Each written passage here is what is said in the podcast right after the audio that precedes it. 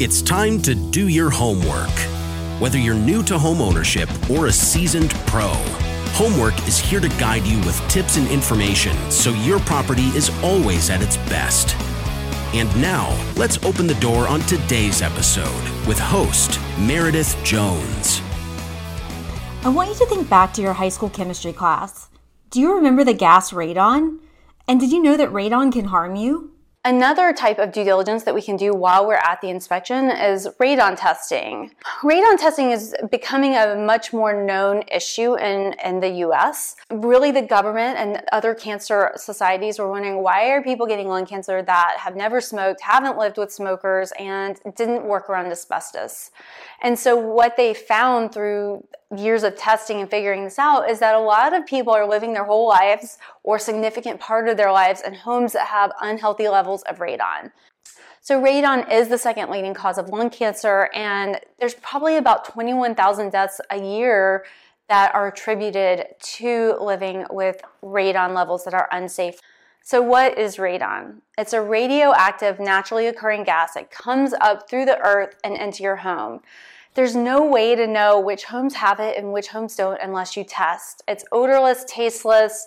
There's just no way to know. I'll link to the EPA here so you can take a look at your map for your state to see what risk category you're in. If you're in a higher to moderate risk category, you should really think about testing while you're doing your due diligence. So we leave our machine in the home for 48 hours as a minimum to get an average reading. It's measuring the readings every single hour. It's also measuring the temperature, humidity, and barometric pressure. You might wonder why is it doing all that? Well, that's to make sure that it has not been tampered with, meaning all the doors and windows weren't open, the air conditioner wasn't turned on full blast trying to get out the radon in the house. We use all of that to make sure that the test is legitimate and nothing was done to try to doctor it.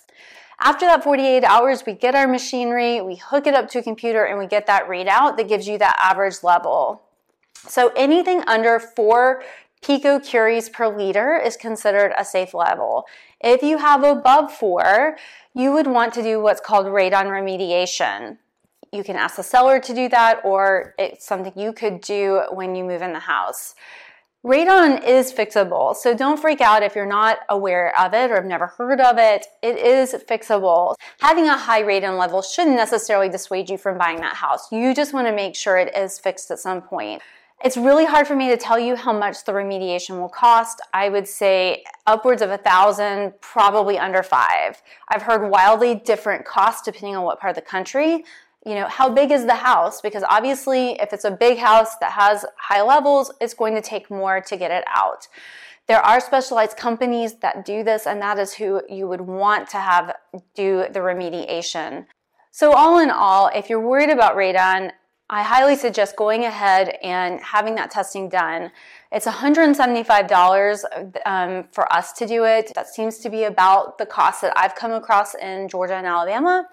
Um, but do it now instead of waiting till later and you end up possibly having to pay for the remediation yourself or you live in a house that has high levels of radon for years and years. Radon is an easy problem to fix and your health is priceless. How is your homework going? We'd love to hear from you. Please comment or leave us a five star review wherever you get your podcasts. This helps other listeners find us. Until next time, continue to make your home better.